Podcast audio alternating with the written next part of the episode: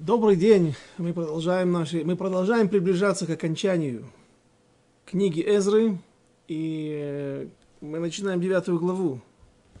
Всего тут у нас осталось 9-10. И девятая глава, она похожа на не то молитву, не то виду и э, исповедь перед Всевышним за грехи народа Израиля. И э, это не просто так, и это не случайно произошло.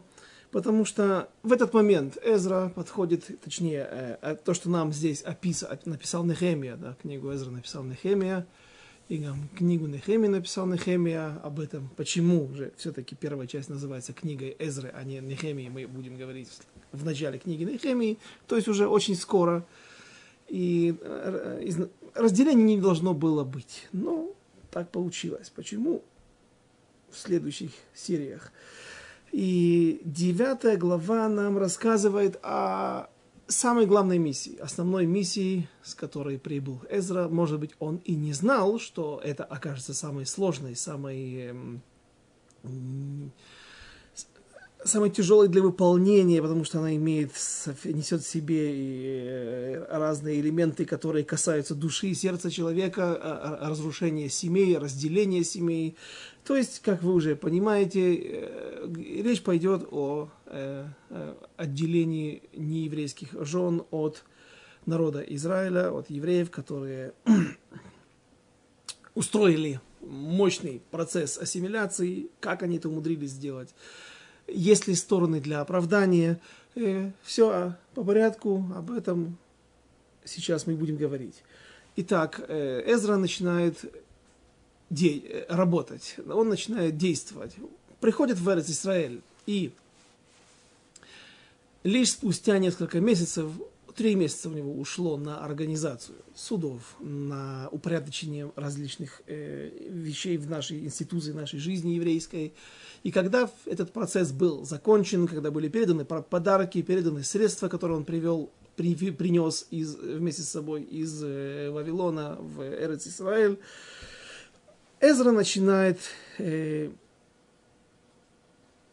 приступает теперь, когда создана структура судебная, когда создан основной орган, о котором мы говорили в прошлый раз и, много раз до этого, э, Аншейкнес и так далее, мужа Великого Собрания, теперь можно и приступать к основной работе. И вот, э, говорится в начале 9 главы, а по окончании этого подошли ко мне, по окончании чего? Я приступил сразу с какого-то рассказа о, об, об устройстве э, э, различных моментов еврейской жизни. Потому что Эзра, так говорят комментаторы, должен был сначала, то есть он не отдыхал, они отдыхали несколько дней, как бы там, как, как, мы читали, но э, они занимались подготовкой структуры для новой атаки на нечестивцев и негодяев, может быть, кого-то можно будет назвать негодяем, а люди ошибающихся, но э, посмотрим. По окончании этого подошли ко мне знатные люди и сказали так. Народ Израиля, священники и левиты не отделились от народов других стран. Следуют мерзостям кнаанеев, хитейцев, призеев, следуют мерзостям кнаанеев, хит... Э, Ивусеев, амонитян, моавитян, египтян и мореев. Стих 2. Так как брали они дочерей их в жены для себя и для сыновей своих, и смешали семя священное с народами других земель, и рука главы главных и старших была первой в этом беззаконии. Вот достойные люди, которые были среди Иешува, среди людей, живших тогда, заселявших в основном Иерусалим и небольшие другие территории окрестные Иудеи и Бениамина, вот приходят эти достойные люди и докладывают, рассказывают Эзре о том, что творится в народе Израиля, что есть много смешанных браков, законных, незаконных, полузаконных нельзя сказать, но были и такие, которые были вне закона, но бешойгик, то есть совершенные по ошибке, неправильно пройденный гиюр, э, армейский, да, как сегодня есть различные виды гиюров скоростных, которые не признаются в нормальных э, кругах религиозных и так далее. Все это нужно будет рассмотреть, все это нужно будет с этим всем нужно будет разбираться. И в принципе, в принципе, почему я вначале подчеркнул, что это была основная миссия, и для Эзры это было не совсем шоком и не совсем э, новостью, что э, есть такая проблема, потому что Эзра сам всю проблему вытрусил из Вавилона, из Персии, из всех тех э, земель, где проживали евреи на территории Персидско-Вавилонской, бывшей Вавилонской империи. И для того, для того, чтобы отослать людей в Эрец Израиль, проблемных, с проблемным происхождением, с другими вопросами аллахическими, и здесь уже вдали от центров власти различных государств, которых находились евреи, ну и главной центральной власти Персии, под, теперь имея также в придачу к этому и документ, э, позволяющий Эзре казнить людей, наказывать людей, то есть теперь евреи по приказу персидской власти имеют власть над евреями, Эзра имеет власть над евреями, и плюс, что здесь находятся все величайшие мудрецы народа Израиля, и здесь создан огромный центральный орган, судебный орган, высший духовный орган мужи Великого Собрания, и теперь здесь будет легче разобраться со всеми этими людьми, которые компактно, проблемными людьми с различными проблемами, которые компактно проживают на территории Святой Земли. И Эзра к этому приступает сразу же. И, то есть он был к этому готов, и это он и планировал, как э, есть такой сефер, сефер Геула у Рам, Рамбана. Э, и э, там он э, говорит на иврите, звучит как рифма. Эзра шалах лерец Исраэль это псолет, убебавель нишара солет. То есть Эзра просеял весь народ Израиля, и все шлаки, или все, ну, шлаки, наверное, ну, псолет, псолет, это отходы, все, все отруби отослал в землю Израиля для Понятно почему, сейчас объяснили, для, понятно для чего.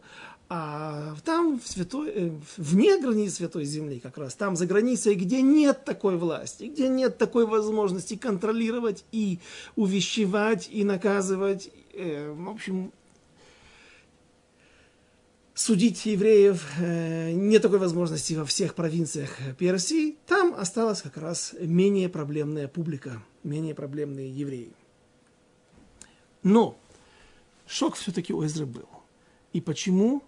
Что вызвало главным образом такую реакцию не просто шока, а трагедии, ощущения? Мы видим, что он будет сидеть с разорванными одеждами, как будто бы это, как бы он, он будет поститься, словно оплакивая, как будто в трауре. Что, что на Эзру э, повлияло? Он знал, ведь он же знал, что есть проблемные люди, проблемные евреи, которых сам сюда заставил фактически силой, выслал сюда для разбирательств. Но Эзра, который задержался на 23-24 года там, в Персии, и теперь приехал сюда, в Эрец Израиль, он был ошарашен тем, что евреи, которые приехали сюда, умудрились уже здесь, в Святой Земле, заниматься кровосмешением, заниматься, э, брать себе своим сыновьям, вводить в свои семьи чужих нееврейских жен, чужих народов, э, брать своим сыновьям невест, таких невесток. И это он не мог понять. Это первое. Не, мог быть, не был готов к этому. Он не знал, что это, что это настолько широко распространилась эта проказа. Второе, второе вторая причина, которая, что послужила для шока Эзры, это было то, что он увидел, что главы народа, ну, Азохенвей такие главы, это были политические лидеры, люди, которые управленцы, а, богатые, как правило, люди, которые и обычно богатство с властью э, неотделимо, и поэтому это люди были, которые стояли у руля народа Израиля, но не духовные лидеры, не у, у духовного руля народа Израиля. И что они находятся также, то есть они, они, они не так же находятся в этих списках, а они первые возглавляют эти списки по количеству своих детей, сколько в семье детей переженились вот с такими браками. Ну и третье, то, что даже духовенство, даже люди, коины, которые, наверное, должны воспитываться очень особым образом, всегда воспитывались, потому что эти люди, известно, что даже в народе Израиля с кошерными еврейскими женщинами не всегда коин может жениться, если это разведенная женщина, если это вдова, если это гиорет, кошерная, религиозная, проживающая в Святой Земле, являющаяся частью нашего народа Израиля. Но что делать? Всевышний требует от коинов особых э, особых ограничений, особой отделенности от народа, особого образа жизни, в конце концов. Потому что ну, сегодня тума, тагара, эти моменты меньше сегодня нас волнуют, потому что все мы хискат э, нечистые, нечистые, самой тяжелой э, тумы, самой тяжелой нечистоты. Но э, все-таки коины на кладбище, да, им сегодня нельзя заходить на похоронные процессии, не для близких людей, они не могут также участвовать в них. В общем, коин должен жить иначе, коин должен воспитываться иначе. И как может быть такое, когда вдруг у первосвященника, у племянника Эзры, первого первосвященника народа Израиля во втором храме, его дети женаты на самаритянках?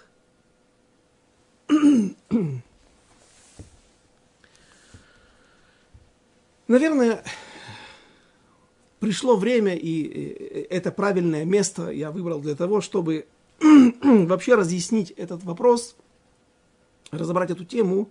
Она небольшая, но важная. Э, запрет смешанных браков, запрет кровосмешения, запрет соединяться с другими народами, а жениться только внутри народа Израиля – и где, откуда вообще проистекает закон, откуда наши мудрецы учат закон о том, что еврейство идет по материнской линии. Это очень важно, потому что мы увидим здесь, что э, смешанные браки были односторонние. Все время брали только женщин себе, женщин нееврейских.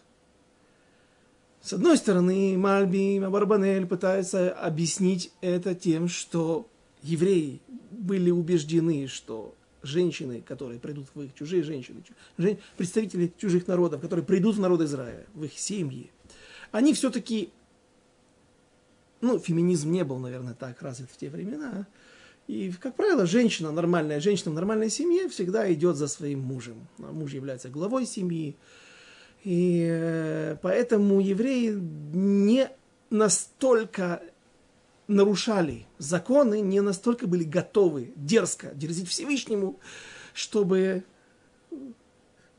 отдавать своих дочерей неевреям. Потому что здесь он знает, что все, на этом закончится ее еврейство. Но брали себе чужих девушек, чужих жен и таким образом надеясь, что они все-таки останутся под, э, под эгидой еврейства, под эгидой еврейского народа. Тем не менее, это не, не спасает нас, ведь мы знаем, что если девушка не проходит гиюр, девушка не еврейка, женится на каком-то еврее, выходит замуж, ее дети не евреи. Откуда это учится? Это учится из книги Дворим. В книге Дворим, в недельной главе Вайтханан, Седьмая глава сразу с самого начала, э, с первого стиха. Давайте зачитаем ее. Говорится так.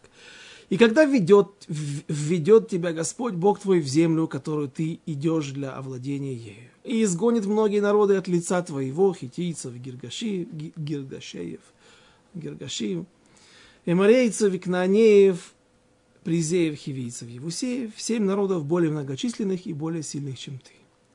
И предаст их тебе Господь Бог твой, и ты поразишь их, то совершенно разгроми их, не заключай с ними союза и не чади их. И не родни с ними, дочери твоей не отдавай за сына его. Вот внимание, третий стих, седьмая глава, третий стих, дворы. Дочери своей твоей не отдавай за сына его, и дочери его не бери за сына твоего. Итак, здесь обоюдно сторонний запрет. Как детям, как сыновей, так и дочерей отдавать в семьи неевреев. Но стих 4 вдруг говорит такую вещь. Ибо отвратят, с, с, а, а, отвратят, а вот э, Масад Равкук перевели не совсем точно. Ну, по крайней мере, с, в соответствии с Гоморой в, в, в, в, в Вавилонском Талмуде, в трактатике Душин. Там мы увидим сейчас, как они трактуют этот стих. «Ибо отвернет сына твоего от меня, отведет, от, отвратит сына твоего от меня, и они будут служить иными боже, иным божествам, и возгорится гнев Господа на вас, и, они, и он истребит тебя скоро». Значит, нам не, не обойтись без иврита, кто хочет, э, если очень тяжело будет эту всю схемку выстроить в, голов, в голове, пусть возьмет бумагу и запишет. Значит, на иврите сказано э, в четвертом стихе, седьмая глава Дворим, Киясир. Киясир отвратит. И что такое ясир? Мужской род, единственное число. То есть в будущем он некто, да, кто, кто, кто о, о, ком идет речь? Об женихе не евреи. Жених, точнее, твой зять. О, на русском языке, на иврите это одинаково. Хатан, жених, также и зять. Зять твой, не еврей, отвратит твоего внука от тебя, а, точнее от Всевышнего. Он выведет его, он э, пошлет его в христианскую школу свою, да, или еще куда-нибудь, да, в соответствии с тем, э, из какого народа он происходит и какой религии он принадлежит. И твой ребенок не вырастет по еврейским законам. Это четвертый стих. И здесь говорится в Киясир, когда от, от, от, отведет, от, отврати, отвратит. В третьем стихе мы же говорили, что говорится об обоюдной проблеме. Как о женитьбе твоего сына на нееврейке, так и выдаче замуж твоей дочери за нееврея. И тогда, в соответствии с этим, следующий четвертый стих должен был бы быть написан – в нем было бы, должно было быть написано китасир, китасиру, ки, киясиру. Что значит так? Какой у нас род, какая форма используется для того, чтобы объяснить э, э, каким-то глаголом, описать какое-то поведение, например, э, группы смешанные, где находятся как мужчины, так и женщины.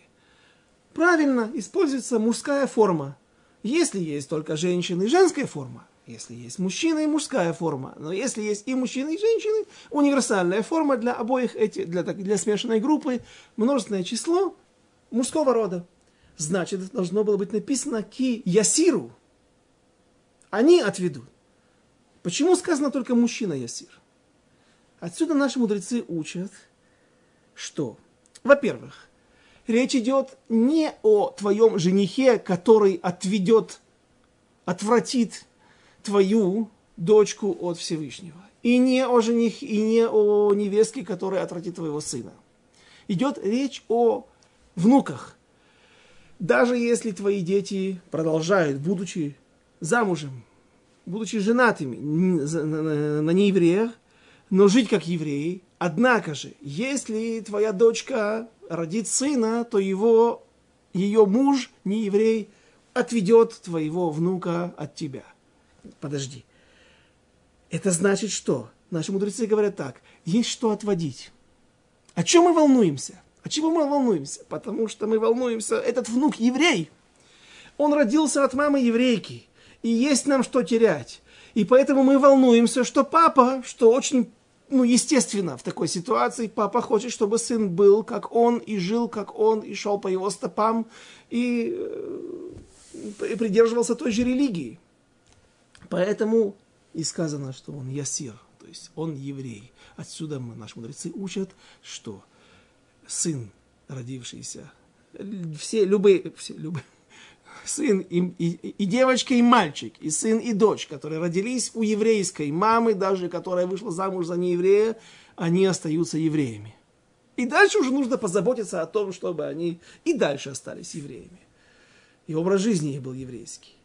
Почему же не сказано Ясиру множественное число? Почему не включен здесь, в этот стих, в четвертый, а другой вид браков, когда твоя, твой сын еврей э, женится на, на, на, на нееврейской женщине? Потому что эн малехасир, некого уже, он, он, он, он, выходя уже, появляясь на свет, выходя из утробы, из утробы матери, он уже является не евреем. Поэтому Тура уже даже не волнуется о них. волноваться в данной ситуации нужно было немножко раньше. некого ли асир. Поэтому, когда смеются неевреи, говорят, фух, евреи такие хитрые, так придумали здорово. У всех народов мира родословное передается по отцу, а у них по матери. И получается, что если в каждом поколении есть дочка, дочка, дочка, дочка, дочка, все это передается, да, и все дети остаются евреями, даже когда 10 раз подряд папа был не еврей. И, э, и это не просто шутка, и это не просто так евреи придумали, а вот это и учится именно из этих стихов. Поэтому я, мне показалось это важным э, привести разбор этого, этой суги э, здесь. Теперь, дальше. Этот же стих, или эти же стихи, из них еще кое-что учится. Из них кое-что еще учат наши мудрецы в трактате Водозара. Трактата Водозара Вавилонского Талмуда, 36 лист, страница 2. И здесь происходит спор между Танаим, великими мудрецами, которые считают, абсолютное большинство мудрецов, то есть всех, все мудрецы того времени, которые заседали в центральном Бейт-Мидраше и устанавливали нам Аллаху, считают, что по Торе существует запрет жениться только на семи, стите, на семи народах кнаанейских, которые перечислены в стихах. Как они это учат? Это очень логично. Это очень логично, и я их даже понимаю. Хотя Раби Шимон бар их не понимает, и также Рамбам их не понимает, и не устанавливает так закон. Но давайте все-таки посмотрим, как они это учат. Сказано здесь, еще раз прочитываем. Книга Дворим, седьмая глава, только уже э, э, судья находится в другом трактате Вавилонского Талмуда, потому что другая тема. Когда введет тебя Господь Бог твой в землю, который, и так далее, и он отвратит от, от тебя хитийцев, и перечисляется семь канонейских народов, с которыми нельзя евреям иметь. Хорошо и предаст их тебе. Второй стих, дальше читали. И не роднись с ними. С кем не роднись? С семью канонейским народами. Очень логично.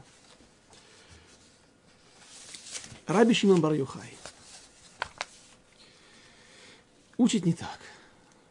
И почему он, э, что дает ему силы? Способ трактования, толкования Торы – и как он толкует? Он говорит, что мне нужно смотреть на причину, которая приводится в, этих, в этом отрывке. И тогда, когда мы прочитаем четвертый стих, вновь к нему возвращаемся. возвращаемся. «Ибо они отвратят тебя». Почему нельзя жениться на семи кнанейских народах или, например, с, вот с какими-то неевреями, которые здесь перечислены? Потому что они, их дети, потом отвратят твоих внуков, которые останутся если, ну, которые будут от твоих дочерей. И говорит Раби Шимон Бараюхай, да какая мне разница, какие это народы? Это будет хитийцы, книни, будут хитийцы, кнаанейцы, эм, эмореи, евусеи, гиргаши, или это будут алиуты, чукчи, ну, ну, китайцы, корейцы, неважно кто, филиппинцы. Какая разница, кто сделает, от, кто отдалит моих внуков от, от, от, от Всевышнего? Кто сделает их будущее нееврейским. Эти народы или другие. Любой другой народ, когда он приходит к нам, он приходит со своей культурой, он приходит со своей религией. И на этом все закончится. Поэтому Раби Шимон бар говорит, что на самом деле по Торе запрещено жениться народу Израиля, любому представителю народа Израиля, с любыми представителями народов мира – и не только семью канонейскими народами. Еще раз, по мнению мудрецов, по Торе запрещено только семью. А, скажем, что э, все, нет. Другие народы тоже запрещены, только Мидерабанан по постановлению мудрецов. Это учится из других намеков, которых много в Торе. Э, по по Рабичину Барюхай запрет напрямую проистекает из Торы. Не только в слоях на уровне Танаим. Э, существует этот спор, этот спор также перетек и в нашу плоскость нашей аллахической жизни. В Шурханарухе, а точнее в Туре, в Туре устанавливает закон. Это Эвена Эзер, 17 параграф, то есть Симан Юдзайн, э, пишет, что пишет Тур, что как Рабанан, что семь, евре... семь канонейских народов запрещены по Торе, а остальные народы мира – это Мидерабанан. Э, Рамбам, а Рамбам, как известно, как правило, Аллаха идет по Рамбаму. Э, ну, это один из самых, наверное, авторитетных источников мудрецов эпохи Ришоним. И Рамбаму в Аллахот Исура и Бия глава 12, сразу же в самом начале говорит израильтянин, что пришел на любую нееврейку супружеской связью. Он говорит, это не просто был разврат, это не просто был поход куда-то в нехорошие места за оплату. Это человек, который взял и женился на нееврейке, на нееврейке и живет с ней, как, как будто бы это. То есть мы понимаем, что нет связи на небесах нету никакой связи в этом, не нужно по нашим понятиям, э, по понятиям, по понятиям. По законам иудаизма не, не требуется даже гет, разводное письмо. Э, этот брак не заключен, это все равно, что два сожителя. Однако, если они живут как будто бы пара,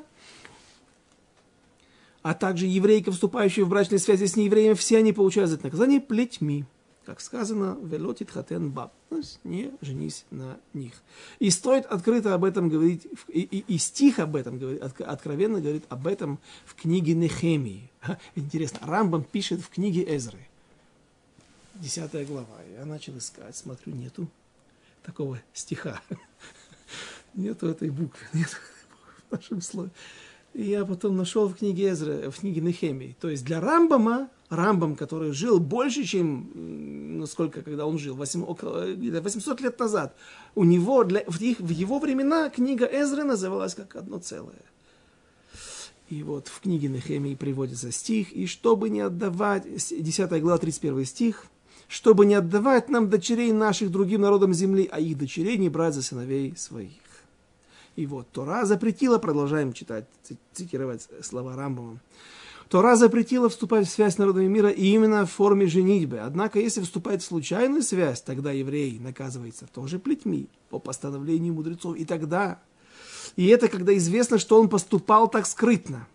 Однако, если он это делает прилюдно, то есть все знают, что он делает, с кем он, э, куда он ходит и как он развратничает, и, то есть достаточно десяти евреев, которые являются свидетелями этого постыдного поведения, тогда, как говорит, как говорят наши мудрецы, канаим погимбо, каждый, кто хочет, может э, наказать этого человека и даже убить. Ну, наверное, сегодня это на, не, на практике нельзя применить эту Аллаху, а, э, ну, а, а учит это, конечно же, Рамбам учит это из истории с э, Пинхасом, который пробил насквозь двух прелюбодейников, Зимри бен Салу и Мадам, с которой он там из, одну из, из э, Несихот, э, принцесс э, Медьяна. И это Аллаха Муше Мессинай. А доказательство из истории Пинхаса. Продолжает Рамбам уже в шестой Аллахе. Это мы были в первом законе, теперь шестая Аллаха, шестой пункт.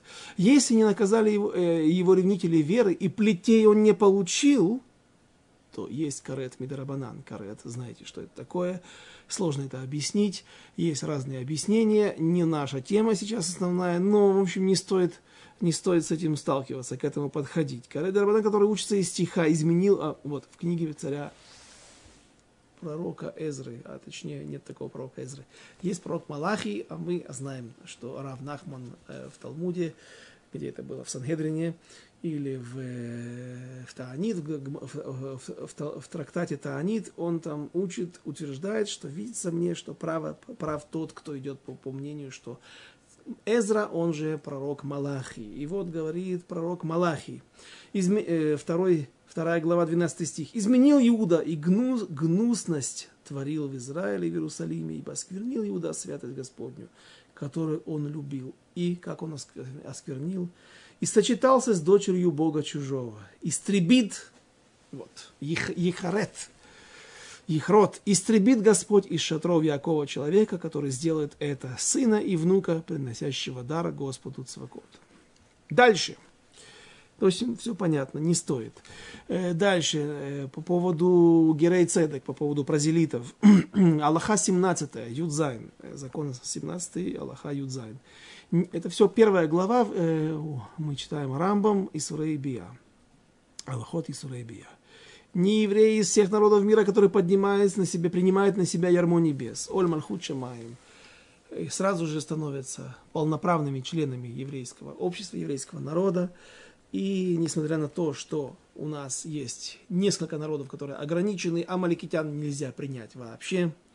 Нельзя принять мужчин, представителей народа Моава и Амона египтяне, которые прошли гиюр, кошерный гиюр, правильный, признаваемый гиюр, не могут сразу же жениться на евреях, еврейках. Они должны жениться между собой, может быть, с другими э, э проблемными. Мы сейчас еще увидим, еще есть у нас в списке один пункт. С другими герим, из других народов они могут жениться до третьего поколения. То есть человек прошел гиюр, его внук уже имеет право жениться на а, а, обычном еврее, еврейке, э, на, внук на еврейке, внучка на, на, на еврея, выходить замуж за еврея. Э, это такое ограничение до трех поколений, и до десяти поколений ограничены эдомия, эдоми, эд, эдом, эдомим, эдомияне, эдомцы. Говорит Рамбам уже в э, пункте 25 Аллаха Хов Гей,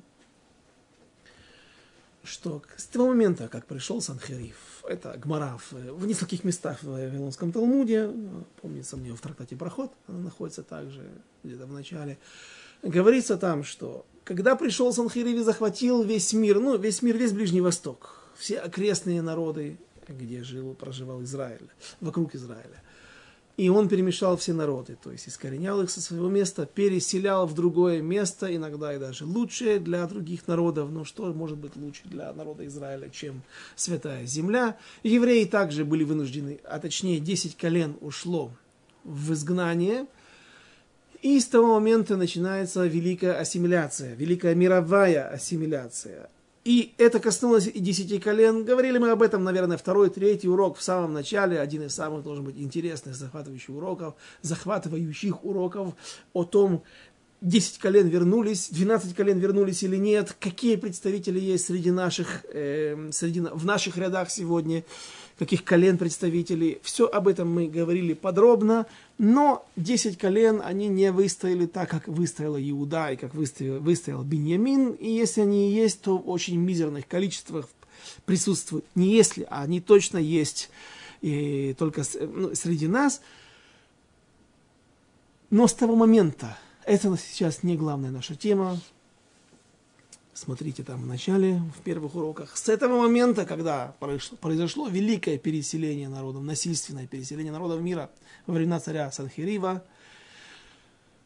больше никто не может сказать, что он сегодня точно амликитян, что он точно этнический муавитянин, амонитянин, египтянин и, и так далее. И кто у нас еще есть? Эдомия, эдоминянин, эдомия, эдомиянин, эдоми, эдоми.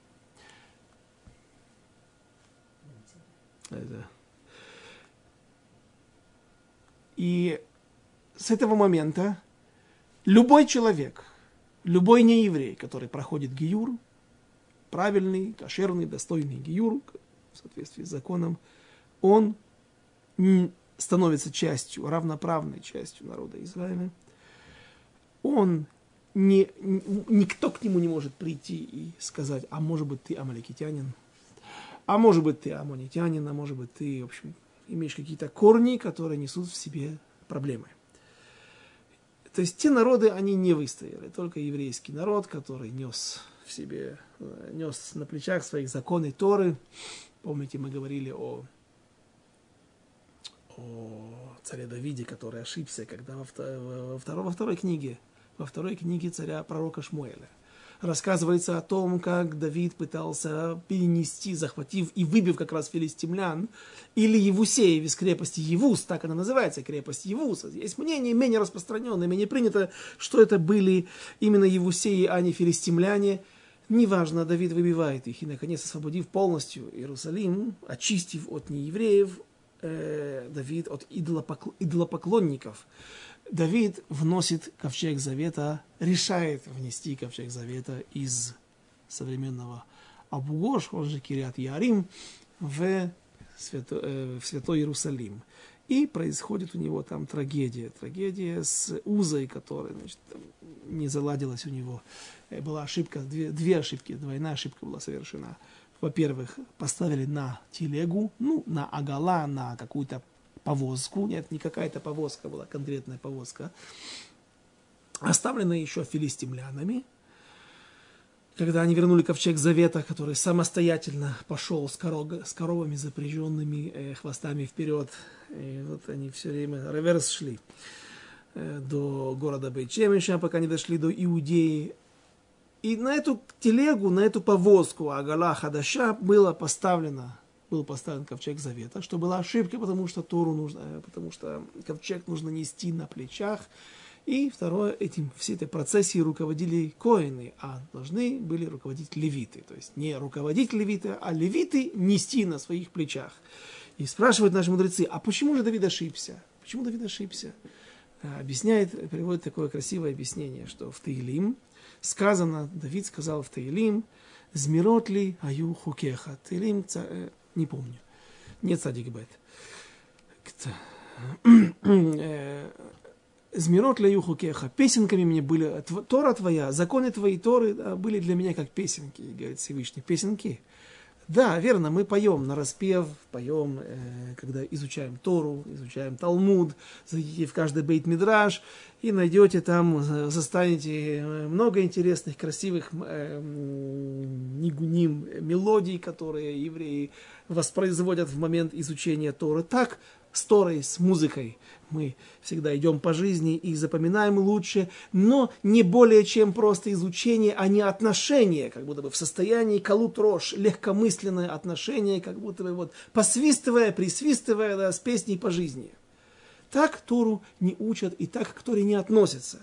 И пусть, опять же, я повторюсь, да, что мелодия во время изучения Торы, она имеет очень центральное место, но отношение в душе своей не должно быть легкомысленным. А, по-видимому, Всевышний поймал или заметил Давида в том, что он э, несколько как-то передал это не совсем удачно. Песенками мне были твои слова Торы. И Всевышний сказал, песенками Тору несут на плечах. Тору несут как ношу, тяжелую, драгоценную, дорогую. А есть, есть такой Рав Цви Гофман, был такой Рав Цви Гофман, который был э, несколько поколений после Рав Цви Гирша, э, великого мудреца Торы в, в, в городе Берлин, в Германии. И Рав Цви Гофман, он описывая э, танцы во время Симхат Тора, во время праздника радости Торы, он э, говорит так красивый машаль приводит, что есть евреи молодые, не женатые, или женатые, но еще без детей. Они позволяют себе прыгать, подпрыгивать, мойши эмес, ветурастой, весойросой эмес, подпрыгивать э, на, два метра вверх и веселиться. Так что все и руки, ноги, непонятно куда что идет. А есть другой вид людей, у которых есть маленькие дети. И они, чтобы как бы как бы ввести их тоже в эту радость, чтобы они были в центре всего этого хоровода великого. Они сажают своих детей на маленьких на плечи и также идут этими кругами и также пританцовывают, но именно пританцовывают, они подпрыгивают и не прыгают, и не машут руками, ногами, уже руки заняты. Они несут на своих плечах драгоценное, очень важное, дорогое что-то для них, что-то детей, их будущее, их продолжение. И поэтому, он говорит, они ведут себя немножечко сдержаннее. Говорит, вот так вот нужно относиться к Торе. Тору несут на плечах, как левиты несли ковчег завета. И поэтому Давид был так наказан. Именно в этой Аллахе он эту Аллаху забыл. Забыл именно это. Так. И Вернемся теперь к нам, вернемся к, э, к нашим, к другому следующему пункту. Попытка оправдания. Помните, я вначале говорил о том, что есть комментаторы, которые пытаются объяснить и немножко оправдать наших наших э, пращуров, которые пришли в, в Святую Землю, в том, что они... Что произошло, что подтолкнуло их к тому, чтобы они вели себя так безобразно. такой высокий уровень, такой высокий процент был смешанных браков. Пишет Абарбанель в комментарии к книге Мелахим. Но Мелахим, не царей, книги Мала, Малахи, пророка Малах, Малахи. Вот, правильно ударение поставил, все стало сразу на место. И не обвинил здесь пророк евреев, и не в книге Эзры, что выдавали своих дочерей за неевреев, только брали других сыновей, своим сыновьям других дочерей из чужих народов. И, может быть, поступали они так, потому что полагали, что сыновья их будут властвовать над своими женами. И не соблазняться служением идолам. Однако их преступление не достигло того, то есть не, до, не было настолько дерзким, чтобы до этого они не докатились. И он приводит сеть, целую вереницу примеров, стихов, из которых это, это, это видно. Вот говорится в нашей девятой главе, которые, стихи, которые мы уже зачитали. Второй стих. «Так, как брали они дочерей, дочерей их в жены для сыновей, для сыновей своих, и смешали семя священное с народами других земель». Глава 10, Безрат Ашем, будем, глава последняя в книге Эзры, будем изучать стих 2 и 3. И воскликнул Шхания бен Ехиэль из потомков Эйлама и сказал, Эзра, совершили мы преступление перед богами нашими и поселили чужие земных жен из народов страны. Дальше нет смысла продолжать.